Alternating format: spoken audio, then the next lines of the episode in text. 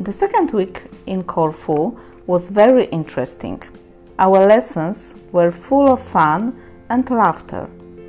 We got to know a lot about Greek myths, mysteries of the Bermuda Triangle, and leaders' skills as well.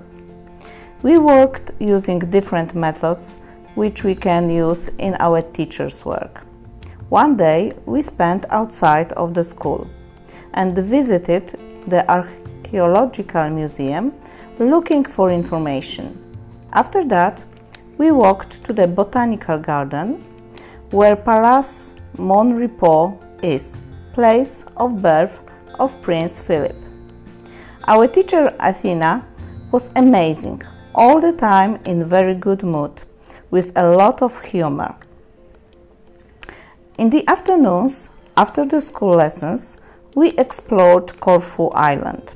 Corfu is a wonderful place with beautiful landscapes, nice beaches, and always tasty Greek cuisine.